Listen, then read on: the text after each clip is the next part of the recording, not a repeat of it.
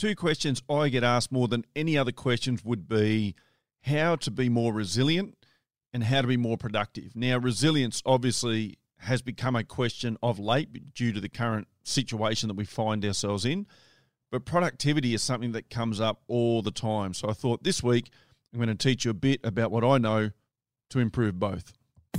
Yeah, the Building Better Humans Project podcast. Welcome. Be motivated and be inspired. Let's go.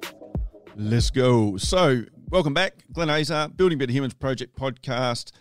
Here's some tips around resilience and around productivity. I'm only going to give you four tips. The first one is decide what you will consume and from where.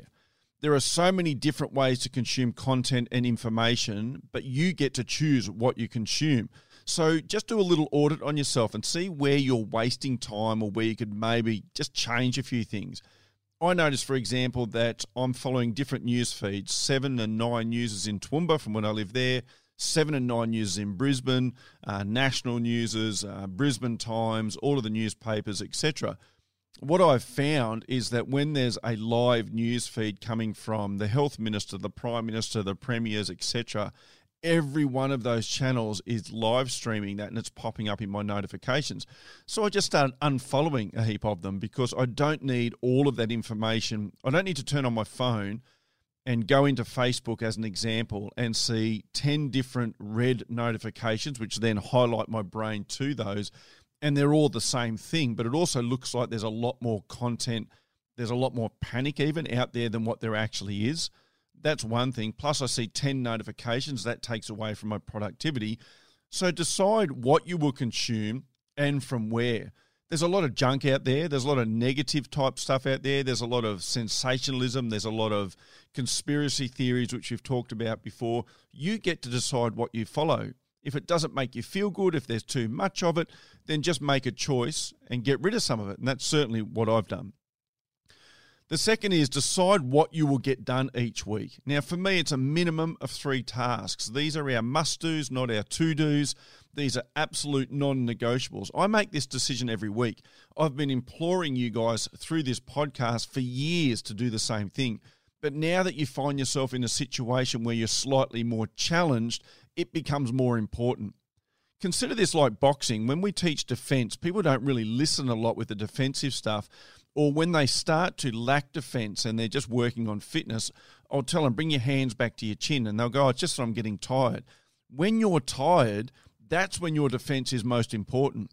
Because when you're tired is when your opponent, if you're actually in a ring, is going to start to get through and start to hurt you. So you're going to be physically hurting on top of the physical tiredness that you're feeling.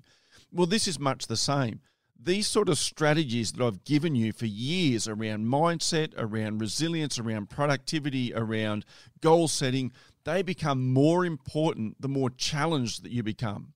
This is like your defense as a boxer. The more tired you are, the more important it becomes. So now it's equally, if not more important, for you to start to work on these strategies.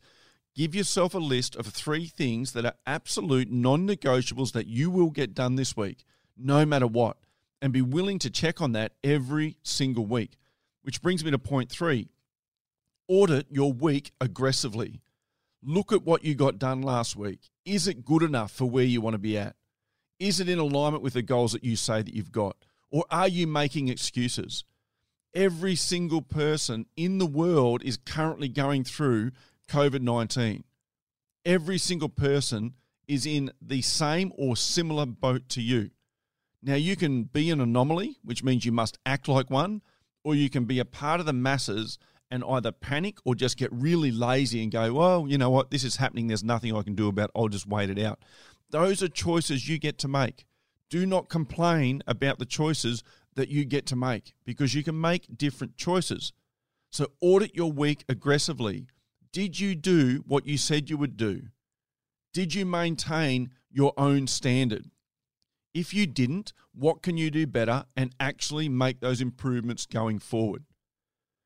And my fourth one is be willing to look at everything. When you're auditing yourself, nothing is off the table.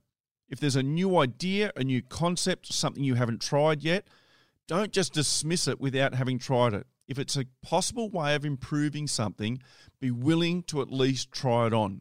See if it fits for you, see if it works. Maybe a part of it works and you get to modify it, but be willing to look at everything. Don't be so stuck in your current mindset that you're not willing to look at other ways of doing things. So, very quickly to go through those again decide what you will consume and from where. Decide what you will get done each week, your three tasks minimum, your three non negotiables, your three must do's. Audit your week aggressively. Really look at it. Did I do what I said I would do? If not, why not? And how can I be better? And the last one, be willing to look at everything. Don't take any options off the table. Don't dismiss them without having tried them on.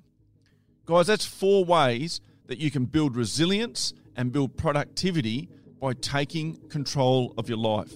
Trust that you find that helpful, and I'll chat to you again next week. Thanks for listening to this episode of the Building Better Humans podcast with your host, Glenn Azar. For feedback, to stay up to date, or go back and find an old episode, head over to our new home, 180.net.au. Yeah, the Building Better Humans Project podcast. Let's go.